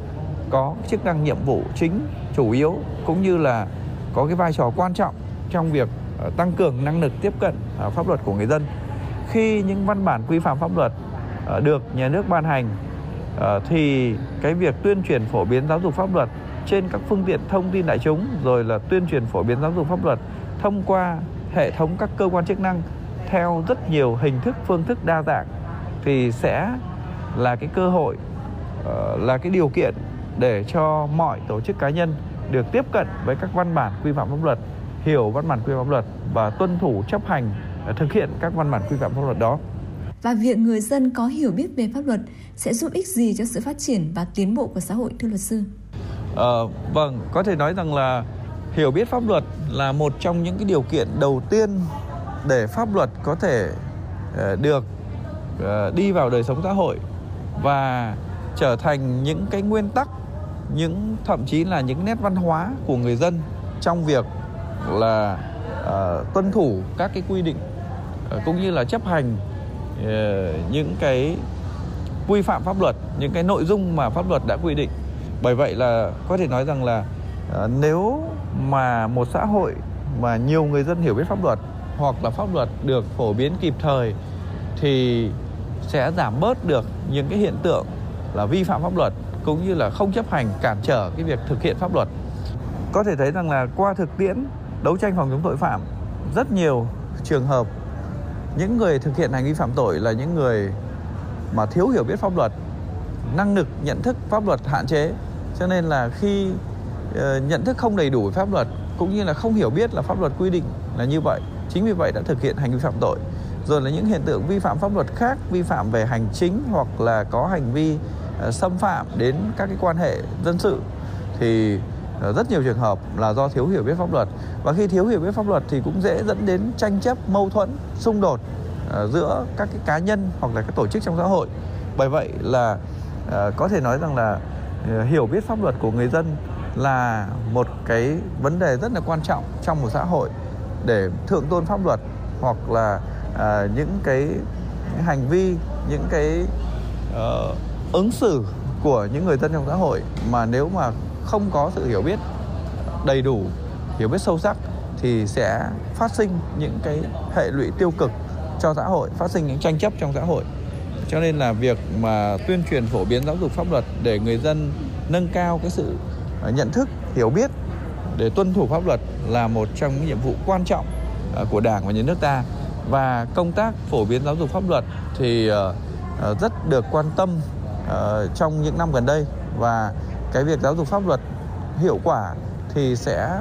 góp phần là phát triển xã hội, làm cho những người tổ chức cá nhân nhận thức được cái, các cái quy định pháp luật tuân thủ pháp luật chấp hành pháp luật và sử dụng pháp luật như một công cụ văn minh để giải quyết những cái mâu thuẫn tranh chấp trong xã hội để giảm bớt những cái cái xung đột trong xã hội À, thưa luật sư, gần đây đã xảy ra rất nhiều vụ án khiến dư luận không khỏi bàng hoàng mà trong đó một phần nguyên nhân rất lớn đó là do người dân còn thiếu hiểu biết về pháp luật. Vậy cần thiết lập các điều kiện cần thiết để cho người dân chủ động tiếp cận các thông tin về pháp luật như thế nào ạ? Vâng, ờ, có thể nói rằng là khi thống kê những cái vụ án uh, về trật tự xã hội xâm phạm đến tính mạng sức khỏe của người khác thì rất nhiều trường hợp là những người thực hiện hành vi phạm tội là những người trẻ tuổi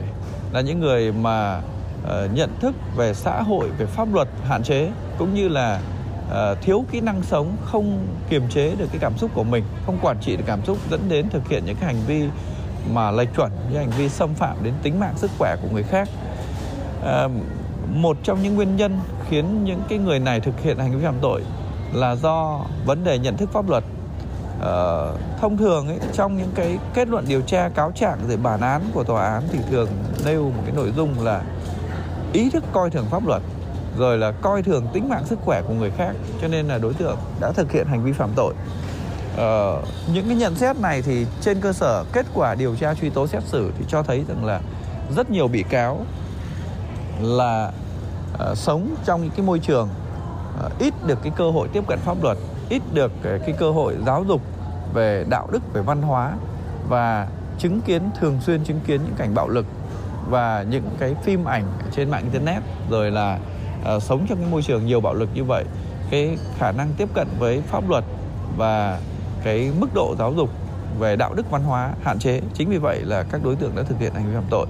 Thế thì ở đây thì điều này thì cho thấy rằng là cái việc tuyên truyền phổ biến giáo dục pháp luật để nâng cao nhận thức của người dân à, đặc biệt là à, thanh thiếu niên, đó là cái vấn đề rất là quan trọng. À, những cái trường hợp mà thực hiện hành vi phạm tội về trật tự xã hội, xâm phạm đến tính mạng, sức khỏe, danh dự nhân phẩm, về uy tín, tài sản của người khác thì phần lớn là những cái người mà có nhận thức pháp luật hạn chế, thiếu ý thức chấp hành pháp luật và chưa coi những chuẩn mực pháp luật là những nét văn hóa để để ờ, có thể là phải uh, thành một cái thói quen thường xuyên để tôn trọng uh, người khác tôn trọng những cái cái giá trị xã hội cũng như là tôn trọng những cái quyền lợi của người khác.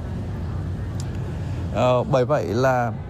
việc tuyên truyền phổ biến giáo dục pháp luật đặc biệt là tuyên truyền phổ biến giáo dục pháp luật cho học sinh sinh viên cho thanh thiếu niên là một cái nhiệm vụ rất là quan trọng cũng như là khi giáo dục thành công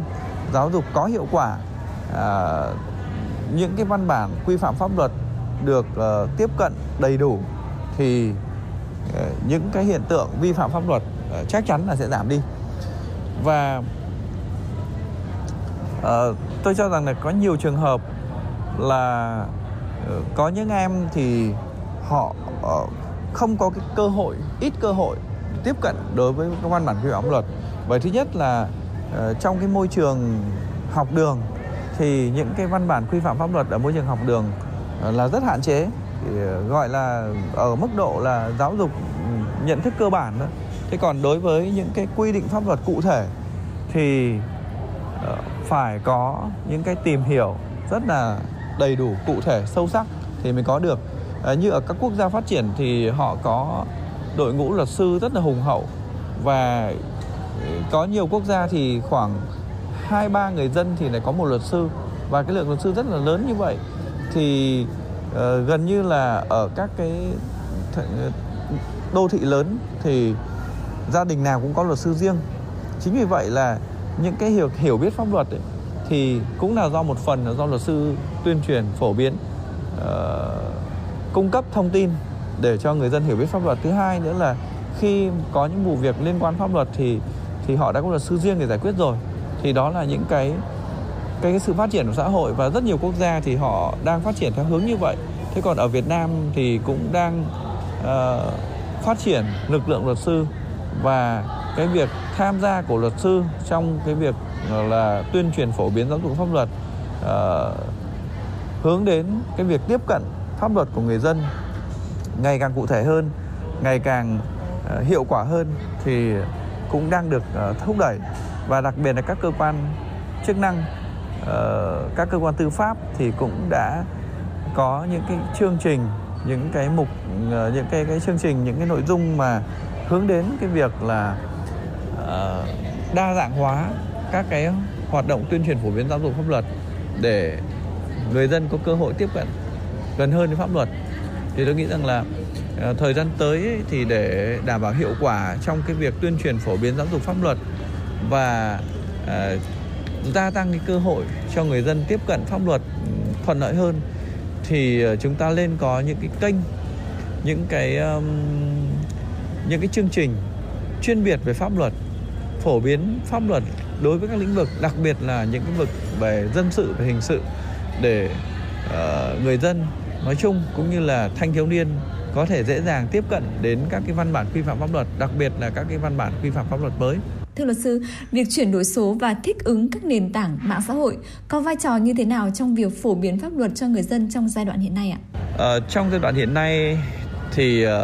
công nghệ thông tin rất là phát triển và chúng ta thường gọi là giai đoạn cách mạng công nghiệp lần thứ tư, cách mạng 4.0. Và việc sử dụng mạng internet và các cái nền tảng số mạng xã hội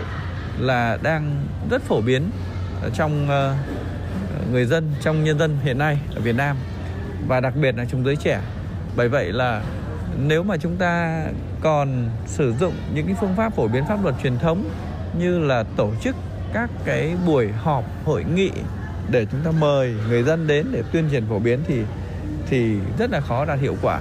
và trong khi đó, cái việc tiếp cận công nghệ thông tin hiện nay uh, thông qua mạng internet thông qua các cái nền tảng số nền tảng ờ, mạng xã hội thì uh, rất là phát triển. Uh, chính vì vậy mà chính vì vậy mà chúng ta cần phải đổi mới các cái phương thức giáo dục. Uh, đổi mới những cái cái hình thức để tiếp cận đối với văn bản quy phạm pháp luật. Cho nên là uh, tôi nghĩ rằng là khi mà uh, trong cái thời đại công nghệ số hiện nay ấy, thì cái việc phổ biến giáo dục pháp luật tuyên truyền pháp luật cũng như là truyền tải những cái thông tin về pháp luật lên vận dụng các cái thành tựu ứng dụng của khoa học kỹ thuật trong đó các cái nền tảng mạng xã hội và uh, sử dụng nền tảng mạng xã hội nền tảng uh, mạng internet mạng viễn thông như một cái công cụ hữu hiệu để lan tỏa những cái thông tin về pháp luật để tăng cái cơ hội tiếp cận pháp luật của người dân cũng như là của uh, thanh thiếu niên đối với pháp luật và khi mà chúng ta đa dạng hóa được cái hình thức phương thức đổi mới được cái phương thức tuyên truyền phổ biến giáo dục pháp luật thì sẽ đảm bảo cái hiệu quả uh, đối với việc tuyên truyền phổ biến giáo dục pháp luật để khi những cái văn bản quy phạm pháp luật được ban hành thì sẽ sớm uh, đến được với người dân và trở thành những cái kiến thức những cái hiểu biết những cái công cụ để người dân thực hiện để bảo vệ mình cũng như là làm cơ hội để tuân thủ chấp hành pháp luật. Một lần nữa xin cảm ơn luật sư về những chia sẻ vừa rồi.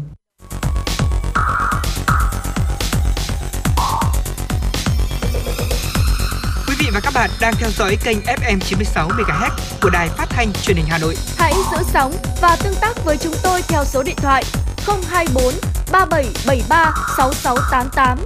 FM 96 đồng hành trên mọi nẻo đường. đường.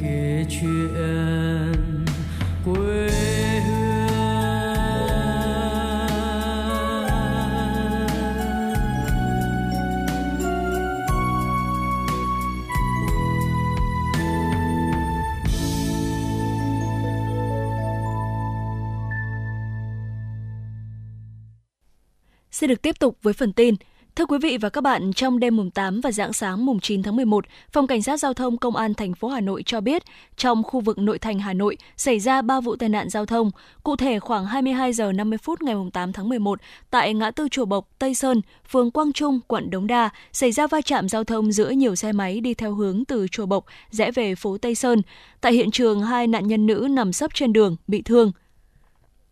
Tiếp theo khoảng 0 giờ 20 phút ngày 9 tháng 11, một ô tô Toyota Alphard biển kiểm soát 30G889XX chạy theo hướng từ đường Trần Quang Khải lên cầu Trương Dương, phường Phúc Tân, quận Hoàn Kiếm đã lao thẳng vào giải phân cách cứng dưới chân cầu. Hậu quả chiếc xe bị nát phần đầu, dính chặt vào giải phân cách. Trong xe, các túi khí bị bung ra, những người đi trên xe may mắn không ai bị thương. Cùng thời điểm, và tại khu vực trên, theo hướng đi ngược lại từ đường Trần Nhật Duật về nhà hát lớn, hai vợ chồng chở theo con nhỏ đi trên xe máy biển kiểm soát 29E2 789XX đã tự ngã ra đường. Tại hiện trường, người đàn ông nằm bất tỉnh bên cạnh xe máy bị đổ, còn người phụ nữ bế theo cháu nhỏ may mắn không bị thương. Ngay trong đêm, phòng cảnh sát giao thông cùng các đơn vị phụ trách địa bàn đã tiến hành điều tra, giải phóng hiện trường các vụ tai nạn. Ngày 9 tháng 11, Công an quận Hai Bà Trưng đã tạm giữ hình sự Phạm Văn Hà, sinh năm 1984, tạm trú tại phường Mai Động, quận Hoàng Mai, Hà Nội, có 5 tiền án, một tiền sự để làm rõ hành vi cướp giật tài sản. Khoảng 15 giờ 30 phút ngày 7 tháng 11, trong quá trình tham gia giao thông trên đường Lê Thanh Nghị, phường Đồng Tâm, quận Hai Bà Trưng, Trung tá Bùi Văn Hách, cảnh sát khu vực công an phường Vĩnh Tuy, nghe tiếng hô cướp Quan sát hiện trường, thấy một phụ nữ bị hai đối tượng mặc áo xe ôm công nghệ giật túi đồ ngã ra đường. Sau đó, cả hai tên cướp phóng xe bỏ chạy về phía đường giải phóng. Trung tá Bùi Văn Hách cùng quân chúng nhân dân giúp đỡ nạn nhân và nhanh chóng đuổi theo các đối tượng. Đến phố Phương Mai, quận Đống Đa, chiếc xe máy chở hai kẻ cướp giật đổ ra đường. Đối tượng cầm lái trồm dậy, dựng xe rồi phóng chạy tiếp. Đối tượng còn lại bị Trung tá Bùi Văn Hách cùng người dân khống chế, dẫn giải ban giao đến công an phường Đồng Tâm tiến hành điều tra. Công an phường Đồng Tâm xác định Phạm Văn Hà chính là đối tượng ngồi sau cướp giật tài sản của người đi đường. Bước đầu Hà khai nhận hành vi cùng đồng bọn đóng vai trò là tài xế và khách xe ôm công nghệ đi trên các tuyến phố, mục đích là cướp giật tài sản. Công an đang tập trung truy bắt đối tượng bỏ trốn, phục vụ công tác điều tra, mở rộng vụ án. Việt Nam là một trong những quốc gia có tốc độ già hóa dân số nhanh nhất thế giới. Số người cao tuổi ở Việt Nam liên tục tăng nhanh trong những năm trở lại đây. Tỷ lệ nhóm người cao tuổi trong cơ cấu dân số nước ta đã tăng từ 7,1% vào năm 1989 lên 8,68% vào năm 2009 và 11,86% vào năm 2019. Chỉ số già hóa dân số năm 2019 là 48,8%, sẽ tiếp tục tăng trong giai đoạn sắp tới. Việt Nam đã chính thức bước vào giai đoạn già hóa dân số từ năm 2011, nhanh hơn so với các dự báo trước đó là vào năm 2017. Già hóa dân số tác động sâu sắc tới mọi khía cạnh của cá nhân, cộng đồng, quốc gia. Trung bình mỗi người cao tuổi có thể mắc trên 3 bệnh lý như đái tháo đường, tăng huyết áp, thoái hóa khớp, Parkinson, sa sút trí tuệ, đột quỵ. Điều này đòi hỏi hệ thống an sinh xã hội và chăm sóc sức khỏe cần có sự điều chỉnh thích nghi để đáp ứng với nhu cầu chăm sóc sức khỏe, nâng cao chất lượng cuộc sống của người cao tuổi. Tuy nhiên, khả năng cung cấp dịch vụ y tế cho người cao tuổi còn nhiều hạn chế. Việc tăng cường chuyên môn trong điều trị và chăm sóc NCT là một nhu cầu bức thiết và cần được quan tâm. Hội nghị Lão khoa Quốc gia lần thứ ba do Hội Lão khoa Việt Nam và Bệnh viện Lão khoa Trung ương tổ chức vào ngày 12 đến ngày 13 tháng 11 năm 2022 với tổng 23 phiên hội thảo, thu hút sự tham gia của trên 50 báo cáo viên, gần 500 đại biểu tham dự trực tiếp và trực tuyến thuộc các bệnh viện tuyến trung ương, địa phương, các viện nghiên cứu, các cơ sở cung cấp dịch vụ cho người cao tuổi, các đối tác phát triển và đặc biệt là sự góp mặt của các chuyên gia đầu ngành tại Mỹ, Pháp và Úc. Phiên chính sách diễn ra vào ngày 12 tháng 11 sẽ mang đến những bài báo cáo từ các chuyên gia đầu ngành trên thế giới, giúp chúng ta cập nhật những thay đổi mới nhất trong hệ thống chăm sóc sức khỏe người cao tuổi tại các nước tiên tiến, đồng thời tiếp thu những ý kiến đóng góp của các chuyên gia trong việc xây dựng mô hình chăm sóc sức khỏe người cao tuổi tại Việt Nam. Phiên khoa học ngày 13 tháng 11 năm 2022 với 20 tiểu phiên sẽ cung cấp tới quý vị đại biểu các thông tin y khoa chuyên sâu trong lĩnh vực lão khoa về dự phòng điều trị và chăm sóc các bệnh lý mạng tính và cấp tính của người cao tuổi như lão hóa và sa sút trí tuệ, tim mạch can thiệp, đái tháo đường và nội tiết chuyển hóa, lão khoa tổng quát, bệnh lý thần kinh Alzheimer, cơ xương khớp, tăng huyết áp, Hội nghị lão khoa quốc gia được tổ chức thường niên với mục đích không ngừng nâng cao năng lực chẩn đoán, quản lý và chăm sóc sức khỏe người cao tuổi, đồng thời kêu gọi toàn xã hội cùng chung tay để tất cả người cao tuổi Việt Nam được sống vui, sống khỏe, với mong muốn đó, Ban tổ chức Hội nghị Lão khoa Toàn quốc lần thứ ba trân trọng thông cáo tới các cơ quan truyền thông, báo chí và các đơn vị cá nhân có quan tâm. Bệnh viện Phụ sản Hà Nội vừa tiếp nhận một trường hợp thai phụ 23 tuổi, mang thai lần đầu, thai tự nhiên, Kết quả siêu âm cho thấy chung một bánh rau, hai buồng ối từ tuần thai thứ 8. Phó giáo sư tiến sĩ Nguyễn Duy Ánh, Giám đốc Bệnh viện Phụ sản Hà Nội cho biết, thai phụ đến đơn vị can thiệp bào thai, Bệnh viện Phụ sản Hà Nội thăm khám ở tuần thai thứ 16 vì có một thai phụ. Các xét nghiệm cho thấy hai thai chung một trứng nhưng có kiểu gen khác nhau. Đây là trường hợp cực hiếm lần đầu tiên được Bệnh viện Phụ sản Hà Nội phát hiện và báo cáo tại Hội nghị Di truyền Việt Nam – các minh chứng của Bệnh viện Phụ sản Hà Nội cho thấy vẫn có một số trẻ song thai cùng trứng không giống nhau 100% về kiểu gen và kiểu hình. Với năng lực chẩn đoán và toàn diện cùng trang thiết bị hiện đại cần thiết, Bệnh viện Phụ sản thực hiện khám, siêu âm và xét nghiệm di truyền chuyên sâu, phát hiện nhiều ca bệnh hiếm gặp. Ca bệnh hy hữu này đã cung cấp một góc nhìn hoàn toàn mới, sâu và rộng hơn cho ngành di truyền học và sản phụ khoa. Thưa quý vị, đến đây thời lượng chương trình chuyển động Hà Nội chiều sẽ được khép lại. Mọi ý kiến đóng góp của chương trình mời quý vị gửi đến email tin tức fm96a.gmail.com hoặc gọi đến tổng đài 024 3773 6688. Ngoài ra quý vị cũng có thể tương tác trên fanpage FM96 Thời sự Hà Nội và nghe lại các chương trình trên Apple Podcast. Trước khi khép lại chương trình, mời quý vị cùng lắng nghe một giai điệu âm nhạc.